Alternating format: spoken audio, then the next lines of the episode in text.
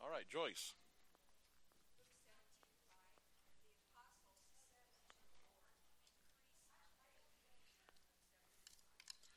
All right. Anybody else? Janie.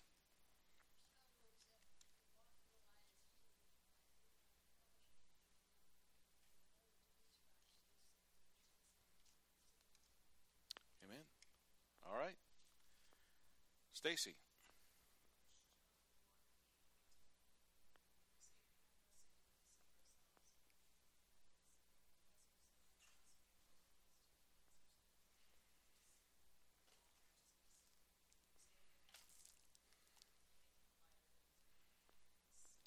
Good. All right. Anybody else?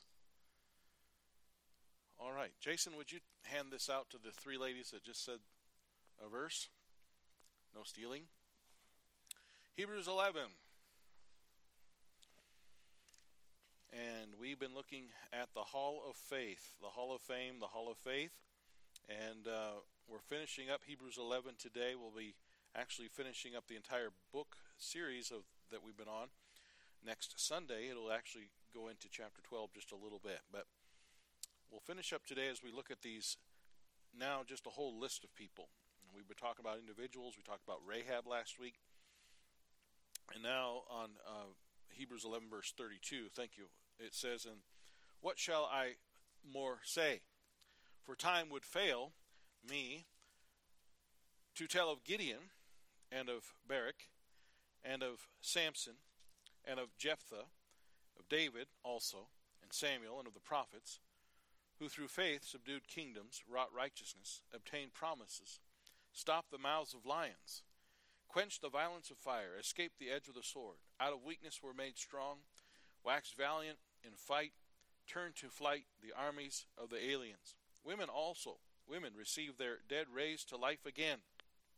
Now, up to that point, reading from verse uh, 32 to the middle of verse 35, I sure hope that I'm in that list because uh, I don't want to be in this list.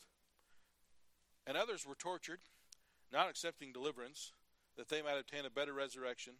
And others had trial of cruel mockings and scourgings, yea, moreover, of bonds and imprisonment.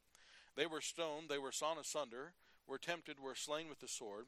They wandered about in sheepskins and goatskins, being destitute, afflicted, tormented, of whom the world was not worthy. They wandered in deserts and in mountains and in de- dens and caves of the earth. Now, how many of you would agree with me? You'd rather be in the first part of the list than the last part of the list. But both parts are equally recognized as being people of faith. And that is an encouragement to us. I remember one of our missionaries came a few years ago and he said, Nobody wants to be in those verses. But those verses are there for encouraging us that that's also part of it. And there are people that don't necessarily, uh, you know, end uh, happily ever after on this world. They die and they go to heaven. Um, sawn asunder sounds pretty lousy. I mean, think about it. Sawn asunder. And it says in verse 39 And these all, having obtained a good report through faith, received not the promise, God having provided some better thing for us, that they without us should not be made perfect. What does that mean? In other words, we are all one family. We're the family of faith. And these Old Testament saints who endured these things and experienced these things did not necessarily receive the promise. Abraham didn't ever in his lifetime totally receive all the promises, but that doesn't mean he won't receive them because through salvation we have eternal life and we will always have uh, the ability to see the future and to realize what was promised to us in the past. And uh, they obtained a good report. And uh, God providing a better thing for us, that they without us should not be made perfect, that, that they by themselves are not all there is. Our story is to be told as well. Our story is a part of this family of faith. And so today we're going to look at just the whole concept of through faith. Who are the great people? Are they the ones whose names appear in the headlines of newspapers? No. The great people of the earth are those who allow the Lord to be great in their lives. I put an asterisk next to this next sentence. They are more concerned about what people think of God than what people think of them. That is a great statement.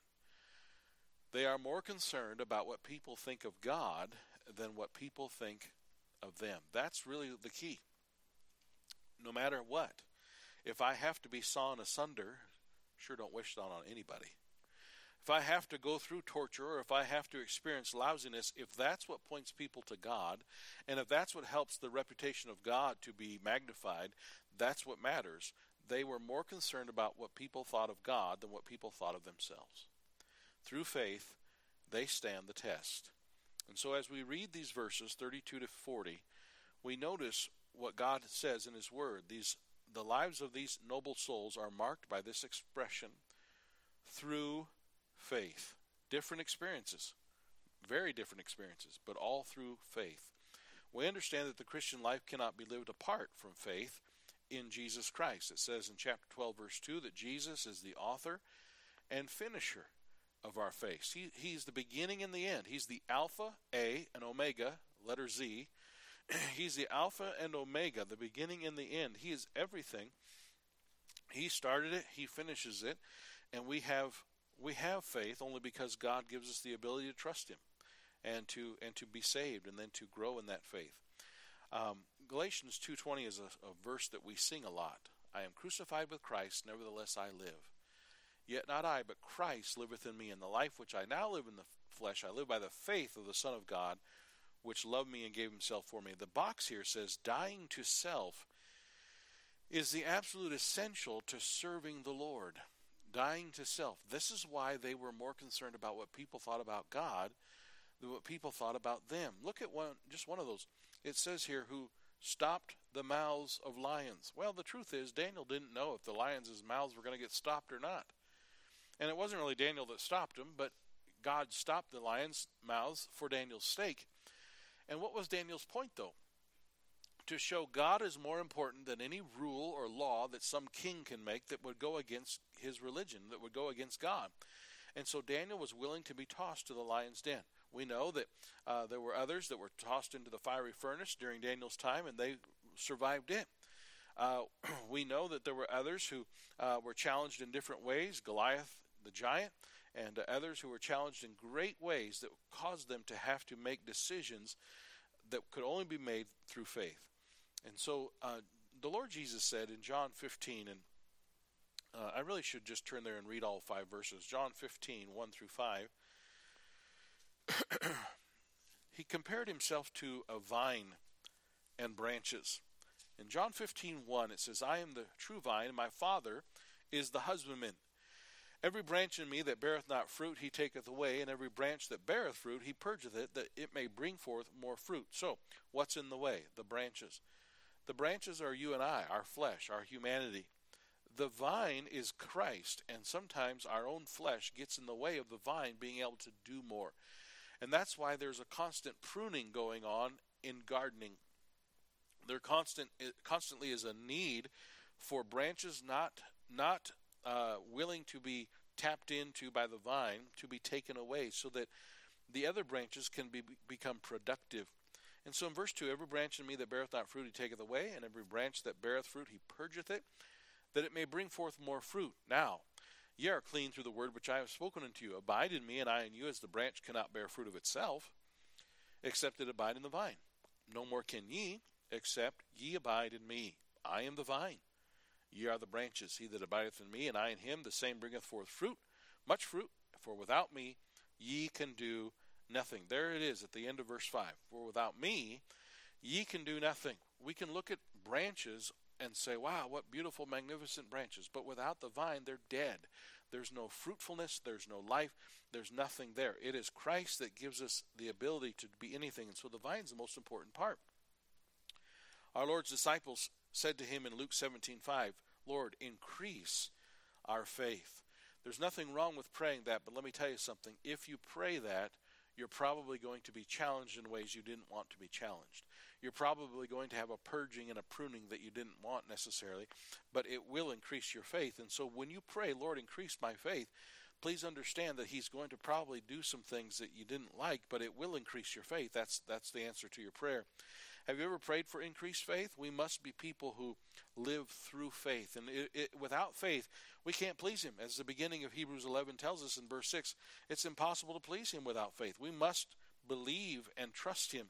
And so by faith, we please God. By faith, we see the victory. And as we sang, and Madison asked for that song to be sung this morning, Matthew 6:33, "Seek ye first the kingdom of God and His righteousness, and all these things shall be added unto you." Put God first and live by faith. So, three points today as far as through faith. Through faith, they subdued kingdoms. Again, we read verses 32 through 34. What shall I more say? For the time would fail me to tell of Gideon and of Barak and of Samson and of Jephthah and of David also and Samuel and of the prophets, who through faith subdued kingdoms, wrought righteousness, obtained promises, stopped the mouths of lions, quenched the violence of fire, escaped the edge of the sword, out of weakness were made strong, waxed valiant in fight, turned to flight the armies of the aliens. And so here are these people who who conquered and were victorious and were able to see things done in their lives that made no sense humanly possible. Humanly speaking it was impossible. And yet god used them to show that through faith they could subdue kingdoms. The Lord reminds us of what He accomplished through the lives of submissive people who place their faith in Him and sitting still and letting Him do the purging and the pruning that He wants to do. The Lord calls our attention to these judges. Let's go to Judges. And with our finger in Hebrews 11, let's go back to Judges. We'll, we'll start, stop at the very end of Judges, the last chapter of Judges. and uh, and then we'll go into chapter six. But Judges twenty one and verse twenty five. This is how the the whole book ends, and there's a lot of repeats of this verse. This phrase is in the in the book of Judges several times, and it ends with this phrase. In those days there was no king in Israel. Every man did that which was right in his own eyes. That's the theme of Judges. Everybody just kind of followed their own nose or whatever felt good or whatever seemed to be right. And there wasn't a lot of following God. They had gotten away from God. They had gotten so goofed up in some of their thinking. And, and uh, Judges is really kind of a dysfunctional book of dysfunctional people who just weren't staying close to the Lord and to, to His Word. But in there, you see people who walked by faith and not by sight, who didn't just uh, do what everything was good in their own eyes, but actually listened to God. And when they listened to God, God did some special things for them. And notice, if you will, in the book of Judges, it's not so much by force it is, as it is by faith. There is the story of Samson who who had the muscles, you know, but truly we don't know if Samson had muscles. The only thing we know for sure is that Samson had long hair, which was a sign of a covenant between him and God. And when that long hair was cut, he lost all of his strength because he lost the spirit of God's presence in his life. And I don't know for sure if Samson looked like, you know, Hercules. I, I, I have a feeling that Samson probably didn't look much more different than any other average man because when they came to Delilah, they said, Find out where his great strength lies. In other words, we can't figure it out um, we don't have any way to match that strength. And so even Samson was uh, enigma, enigma, can't say that word, enigma, of what what really was the, the issue. He was a miracle, and and and God was the one who got the glory. And what you remember that Samson prayed and begged God one more time to give him enough strength, and he used it to ultimately defeat the Philistines and to send him to his own death. But here in Judges chapter six, we got this other guy who is not a Samson. In fact, he's a chicken. His name is Gideon, and Gideon means chicken. No, I don't know if it really means chicken or not, but that's what Gideon was. He was kind of afraid. Uh, the Midianites, there's a million of them. They're they're like the grasshoppers all over the place. They're just everywhere, and the Midianites have pretty much taken over all the land. And uh, Gideon is hiding. and Gideon, we pick up in the middle of the story, but Gideon pretty much uh, is is in hiding. He's he's hiding in a in a uh, threshing, uh, or he's threshing wheat, but he's hiding down in a wine press, which is not where you thresh wheat. You you, you thresh wheat out where there's going to be a breeze, where there's going to be some wind. Well, he's down in a pit. Well, there's no wind in a pit. But why is he down in a pit? Because he's scared. He doesn't want the Midianites to find him. So he's trying to thresh wheat, which is tossing up the wheat and getting the chaff to blow away, and then you have the good stuff remaining. He's trying to do his job without getting caught by the Midianites, and so um, he's he's a little bit of a chicken. And uh, it says in verse twelve, then the angel of the Lord appeared unto him and said unto him, The Lord is with thee, thou mighty man of valor. And Gideon says, Who me? No, that's not exactly in the King James, so let me read it King James. But this is pretty much what he says. Oh, my Lord, if the Lord be with us, why then is all this befallen us? And where be all his miracles which our father told us of, saying, Did not the Lord bring us up from Egypt? But now the Lord hath forsaken us and delivered us into the hands of the Midianites. And the Lord looked upon him and said, Go in this thy might, and thou shalt get, save Israel from the hand of the Midianites. Have not I sent thee? And he said to him, O my Lord, Wherewith shall I save Israel? Behold, my family is poor in Manasseh, and I am the least in my father's house. And the Lord said unto him, Surely I will be with thee, and thou shalt smite the Midianites as one man. And so the Lord says to Gideon, Go up. go in thy might right now. It's enough. I'll take care of you. I'm enough. As long as I'm with you and I'm telling you to go, go do it. And Gideon's afraid. He he tested the Lord in several different ways. God sent him special messages and allowed him to hear about a dream that the Midianites had that was just to kind of to help boost his confidence. I'll be honest, I, i I've been just like Gideon a lot of times, or I just don't have enough faith to believe that God can do it. And God does special things for me sometimes. It's just to try to encourage my cowardness and to sh- share with me, look, you are called to do this and you can do it, but not in your own strength. I'm going to do it. to make a long story short, Gideon finally gathers an army of of Israelites to fight the Midianites. He gets 32,000 people, 32,000 men. Well, that's that's a good sized bunch of men, but not compared to the millions that the Midianites are. But 32,000 is a good number. that's a lot of guys. And God says to Gideon, You got too many. And Gideon, you know, I'm paraphrasing, but what? You got too many. I want you to make an announcement. You tell all of them that are afraid to just go home. All right, listen up, everybody. If you are at all afraid, if you are at all worried about this, go home. and 22,000 went home. 22,000 left, and he's now he's now down to 10,000.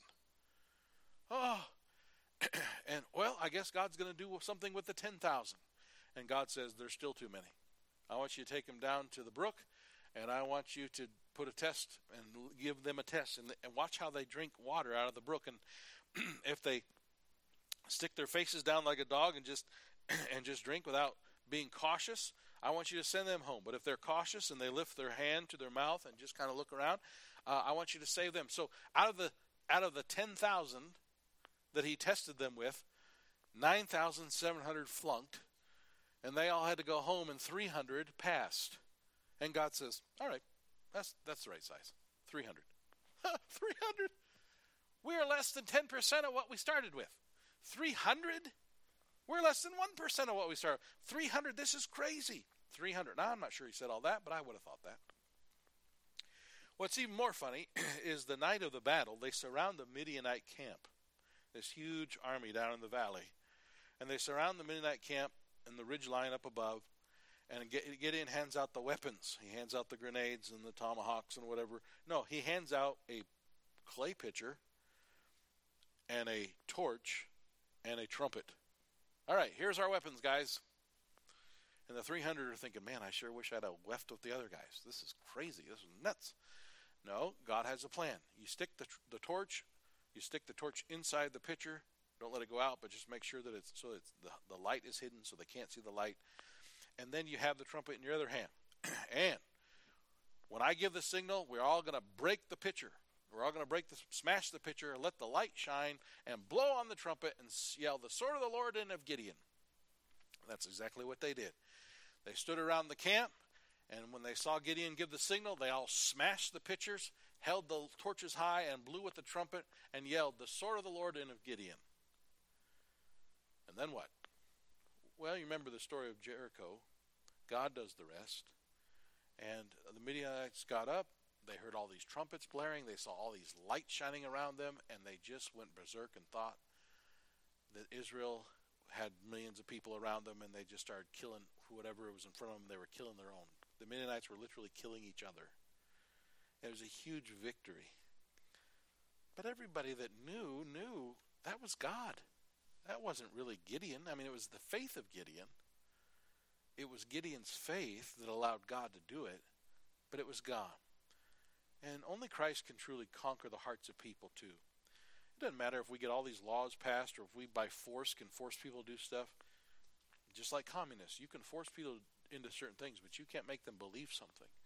And the same thing with us. We can't force people to believe anything. And as, as parents, we are given the uh, the admonition and and the teaching from Proverbs and other places that we are to discipline our children.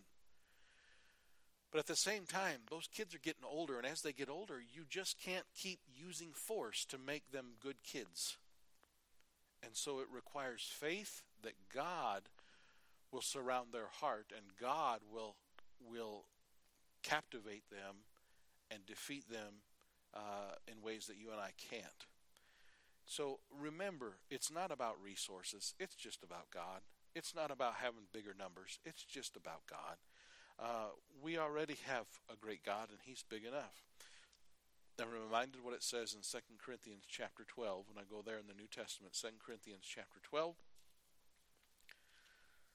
And 2 Corinthians 12 and verse number 9 and 10, it says,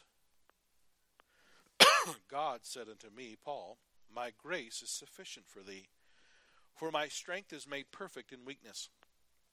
Most gladly, therefore, will I rather glory in my infirmities, that the power of Christ may rest upon me. Strength is made perfect in weakness. What does that mean? In other words, God loves the idea that you're weak and He's strong, that you can't do it, but He can.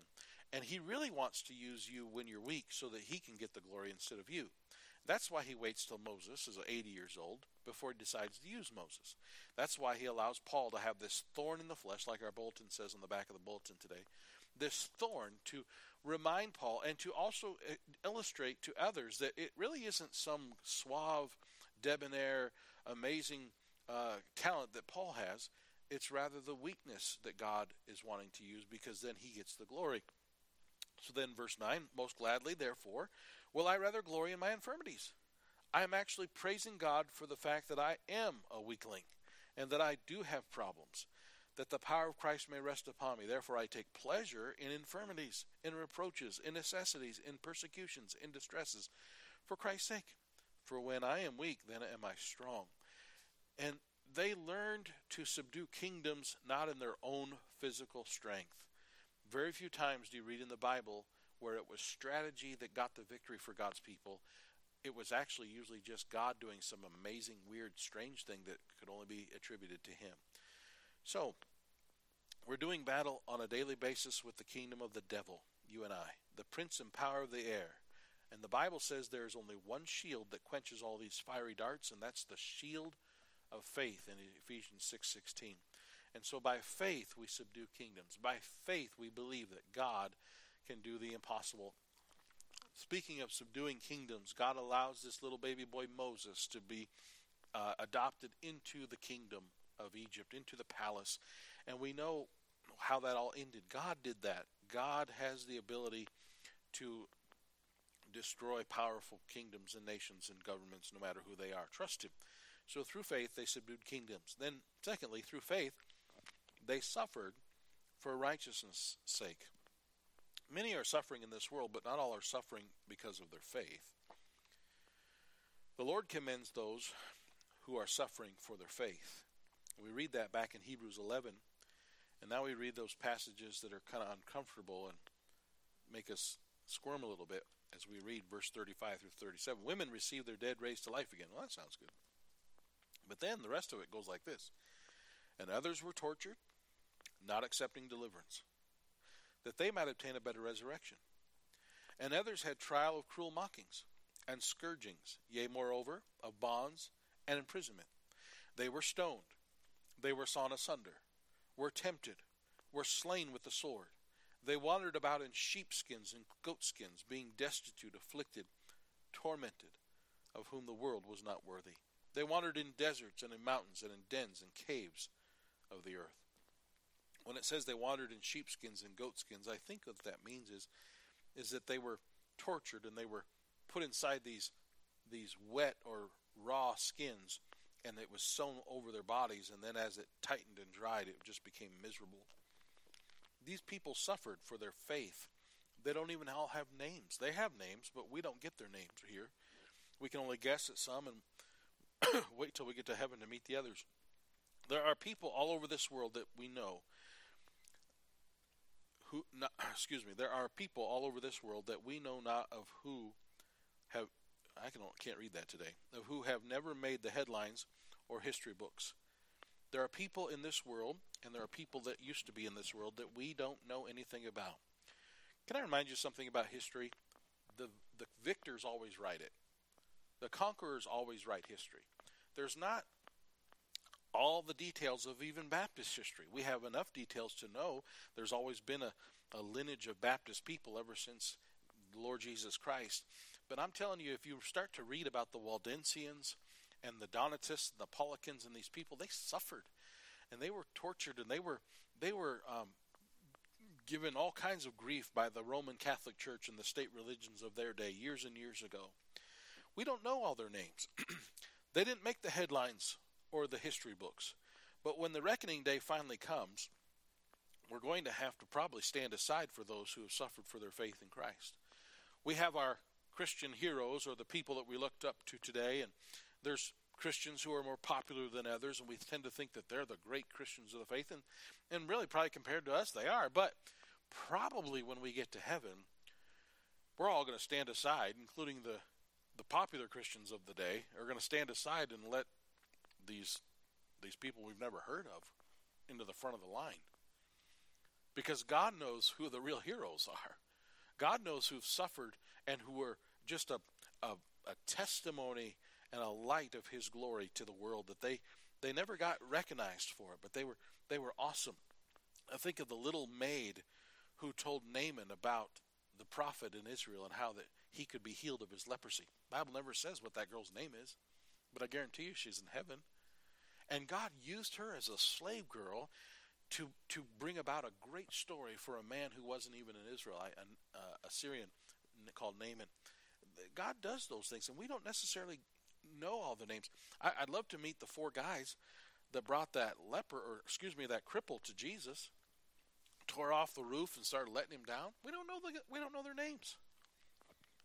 We don't know the names, but those guys had faith. Jesus said when he when he saw their faith, he said, "Be healed, and take up your bed and walk."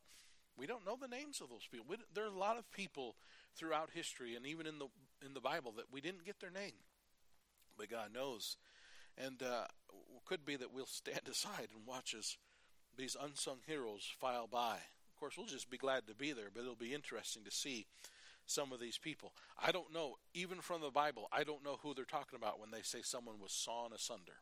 I mean, imagine, you know, those old saw blades with the two hand, handle on each end. I I can't imagine. I can't imagine being sawn asunder.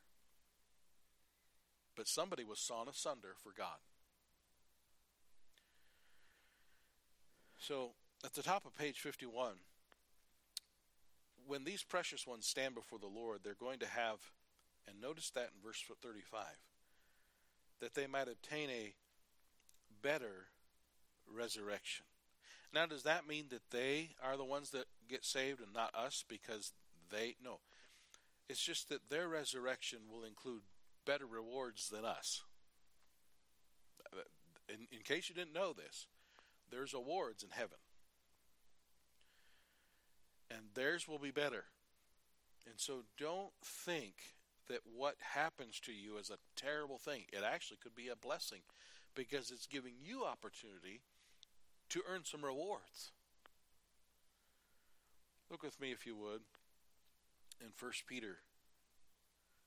1 Peter, just a few pages over.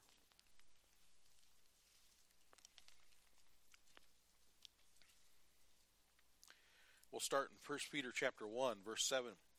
That the trial of your faith, being much more precious than of gold that perisheth, though it be tried with fire, might be found unto the praise and honor and glory at the appearing of Jesus Christ.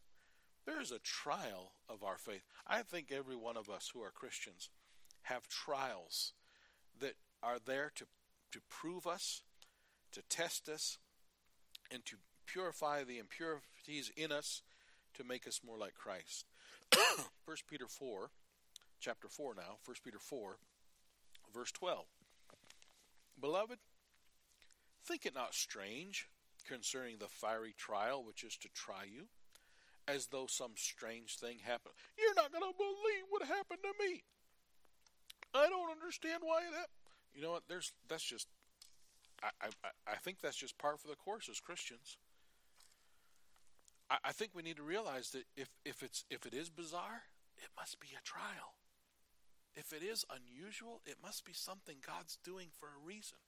He's allowing it to happen for a reason. So don't think it's strange or, or accuse God of anything.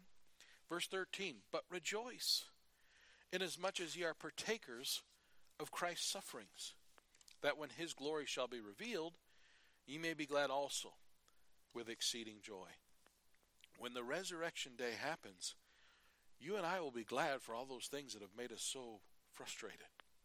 We'll be glad at that day. When the resurrection day happens, we'll suddenly realize it it's worth it all. And it was worth it all. And there's a reason for it. There's a better resurrection ahead of us if we'll trust Him. Verse 14 says, If ye be reproached for the name of Christ, happy are ye. Well, let's be honest. We're not usually happy. We're usually mad and frustrated and angry at someone. If ye be reproached for the name of Christ, happy are ye. For the Spirit of glory and of God resteth upon you. On their part, he is evil spoken of. But on your part, he is glorified. But let none of you suffer as a murderer, or as a thief, or as an evildoer, or as a busybody in other men's matters. Yet if any man suffer as a Christian, let him not be ashamed, but let him glorify God on this behalf. This is a great thought. If you're going to suffer, suffer for a good cause. Don't suffer because of your your wickedness, because you're a thief or an evildoer. Suffer because of Christ. That's a good thing to suffer for. I don't want to go to prison, but if I'm going to go, I want it to be for Christ, not for any other reason. And and don't be ashamed. If any man suffer as a Christian, verse 16, let him not be ashamed, but let him glorify God on this behalf. It's good to teach our children not to be ashamed of Christ and not to be ashamed of the mocking or the or the the comments or the laughing uh, or, or whatever it might be that others of their age might say about them. Don't be afraid to suffer. That's that's just that's just normal Christian life. They you read the Christians in the Bible. They they, they usually didn't have a bed of roses and a royal red carpet to walk on. These all received a better resurrection because of their faithfulness. And um, 2 Timothy 2.15 says, Study to show thyself approved unto God, a workman that needeth not to be ashamed. The more you know the Word of God, the less you'll be taken by surprise, by surprise and be frustrated or confused at what's going on. All of us who know the Lord Jesus as our Savior are going to be resurrected. All of us. The Bible says in John 11, verse 25 and 26, Jesus said, I am the resurrection and the life. Whosoever believeth in me, though he were dead, yet shall he live. Jesus is the resurrection. All of us that are saved will be resurrected. But do you want a better resurrection? I mean, getting to heaven is certainly better than going to hell. But I'm going to tell you right now, a better resurrection's better than just a resurrection. To have something that you're actually going home to heaven for. I like that chorus. I've got more to go to heaven for than I had yesterday. I'm not just going but I'm going and glad to go. I laid up my treasures in heaven and on the earth. I have I have fought a good fight and I have earned crowns in heaven and I have no problem going. It says in 2 Timothy 2 3, endure hardness as a good soldier of Jesus Christ. And that's exactly what we are to be as good soldiers who endure the hardness of this world and, and, and the wickedness of this world. And there's something wrong with popular Christianity. Would we not all agree that our world today is darker than probably it's been in our lifetime? Less godly than ever before? So beware of the popular Christianity. There's something there's something not right there. Beware of Reverend Wonderful with the big smiley pearly teeth and the and the stadium full of people. Beware of that. There's something not right. And the idea that if you're right with God, your life is just so easy and so, you know, materialistically rewarding. That's not Bible. I can't find which apostle lived like that. That's not there. They all suffered. Now, I'm not saying I walk around looking for suffering. Oh, I hope I suffer today so I can earn more rewards. But at the same time, we should recognize that if we're light and they're darkness, guess what the Bible says? Darkness does not like light. light and darkness do not get together, they don't mix. There's an agitation there. you rub people the wrong way just because of the fact that you aren't afraid to stand and be the light in a world that needs to be that needs to see that light. um, I so appreciate even some young people we have in our church right now. They they in their own way have made stands and done things that they think God would have them to do. And I think they're being a light. I really do. I think that they're being a light that may might rub some of their peers the wrong way or even some relatives the wrong way or whatever it might be. And because of that they have to endure hardness. They have to suffer some. I know of a missionary, a pastor actually, he was a missionary, now he's a pastor in Washington state his mother wasn't a Christian. And so his whole growing up teenage years, he would he would live his life and, and just and he wasn't ugly to his mom, but he would just tell her, Mom, this is what the Bible says and the, and she would get so mad at him that finally she said, I'm not letting you go to church anymore. Well, he, he's kind of stuck because he's a teenager. His mom's not letting him go to church. So he went into his room and he pulled out some music and he played the music on his little player and sat down on the floor with his Bible, and he would sing the songs, and his mom could hear him singing. she would opened, "What are you doing?" Well, mom, I'm having church in my bedroom. I don't know what else to do. She'd bad at him for that, just bad. And uh, his own mother. I think later on, his mother finally came to the Lord. You, you, you endure hardness. Why? Because that's how we do battle with the spiritual world. We do battle with the spiritual world by by not purposely, but because of our light that agitates and pricks the heart and the conscience of these people who who know there's something right and good about your life and they, they they're having a hard time kicking against the pricks as it, as it says about Saul who became Paul. These people of faith who suffered for righteousness' sake, like verse 37, sawn asunder. Sawn asunder. And there are so many others who suffered in different ways because they were Christians and because they served God over themselves. So, uh, through faith, they subdued kingdoms. Through faith, they suffered for righteousness' sake. And through faith, they stayed the course. We're going to look at this course in a minute as we go to 2 Timothy chapter 4 verse 7. But they stayed the course against all opposition. The Bible says there in Hebrews 11:39, these all having obtained a good report through faith. You know, God has a report card for us. When I die, I want to have a good report. It doesn't matter if I live the first 50 years of my life with a good report. If I was to waste it in the next 20 or 30, I want to die with a good report. God says when their final grade came in, the Lord gave them a good report. Do you know why? They didn't quit during their peril. When it was tough, they didn't stop and they didn't quit. They kept trusting God and moving forward, and they stayed. They kept running the race. What do you want the final report to say concerning yourself and your life? What do you want it to say? Paul said in 2 Timothy 4 7, I have fought a good fight. I have finished my course. I have kept the faith. That's a great epitaph. I did what God gave me to do. I ran my race. We're going to see that next week as we look at chapter 12 of Hebrews, running our race. God's given us a race to run. And we are to run that race and to finish our course and to keep the faith. Did he face peril and hardship? You bet he did. Let me just read you some of the things that Paul went through, and we'll stop today. 2 Corinthians chapter 11. 2 Corinthians 11 and verse 25, I think it is. This is just Paul's life. Thrice was I beaten with rods. Once I was stoned. literally to death, came back to life. Thrice I suffered shipwreck. A night and a day have I been in the deep, out in the ocean.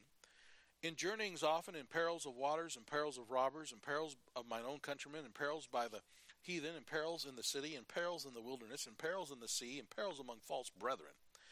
In weariness and painfulness, in watchings often, in hunger and thirst, in fastings often, in cold and nakedness. Besides those things that were are without, that which cometh upon me daily, the care of all the churches. Who is weak and I am not weak, and who is offended I burn not. and on and on we could go. And we complained because we had a hangnail this morning, or we got a hole in our sock, or uh, the tires uh, t- tires low, or or or the hot water was cold in the shower, or something like that. And we have no idea uh, what some of these folks went through in their life and endure hardship. But he stayed the course, and he said, "I press toward the mark for the prize of the high calling in God. I see what's before me, and forget what's behind me." And I just keep focusing on Christ and I press toward the mark. And that's why Hebrews chapter 12 says, looking unto Jesus, the author and finisher of our faith. Uh, did he have hardship and suffering? Of course he did, but he stayed the course. God has given us a course to run. He has charted it for us, and we are to stay the course. How are we going to do that? We're going to do it not by muscle and politics and, and manipulation and power. We're going to do it by faith. And God's going to use that faith like he used Gideon to prove that he is enough and he's bigger. And through so through faith, we can finish what God has given us to do. Through faith, we finish the race. And uh, faith comes by hearing the Word of God, the Bible says. And so the more we learn and stay in the Word, the less we'll fall away and forget. I don't know about you, but it doesn't take me long to get away from church and away from the Bible and away from the things of God. And especially if I start filling my mind with, with what's on the smartphone, what's one on the TV and on the internet, it doesn't take long for me to forget I'm supposed to be running a race and to forget and to lose faith. And we need to recognize that God would have us to stay in His Word and be challenged and be reminded of these people. It's a good thing to be reminded that some Christians are in heaven today and they got there by being sawn in half. I'm not recommending anybody in here get sawn in half. But that's how they got there. Some of them were stoned to death. Some of them had had gotten thrown into lions' dens and didn't get delivered. Have you ever heard of the Colosseums in the Roman days? There are a lot of Christians who were thrown into that circus while the animals ate them alive in front of the Romans. A lot of Christians died that way. It's okay. I'm not saying I like it. I'm not saying it's okay. But it's okay because they died knowing we're going to heaven. We have some videos in our library about some of these people and their stories and, and books. And uh, great things for us to remember. And you say, I don't want my children to see that. Listen, compared to what they're seeing on the video games, compared to the unrealistic realities of this world, they ought to see what really is real and recognize that that could happen again. Uh, don't be afraid. Because there are other Christians before you that suffered that, and God took care of them as well. Let's pray. Lord, we thank you for faith. If it wasn't for salvation, we wouldn't have faith. We wouldn't have anything. Help us to help us to take advantage of this faith, to, to, grab a hold of it, and to and to realize what an opportunity we have to be a blessing to your name. Help us to be people who are more concerned about what you look like than what we look like. And help us through faith to be victorious and to be people who have a better resurrection and not just a resurrection. May someone in this room today be challenged to not be afraid to suffer. Be challenged not to be afraid to look defeated if it will make you look good. And help us to do that and, and to meet that challenge we ask in Jesus' name. Amen.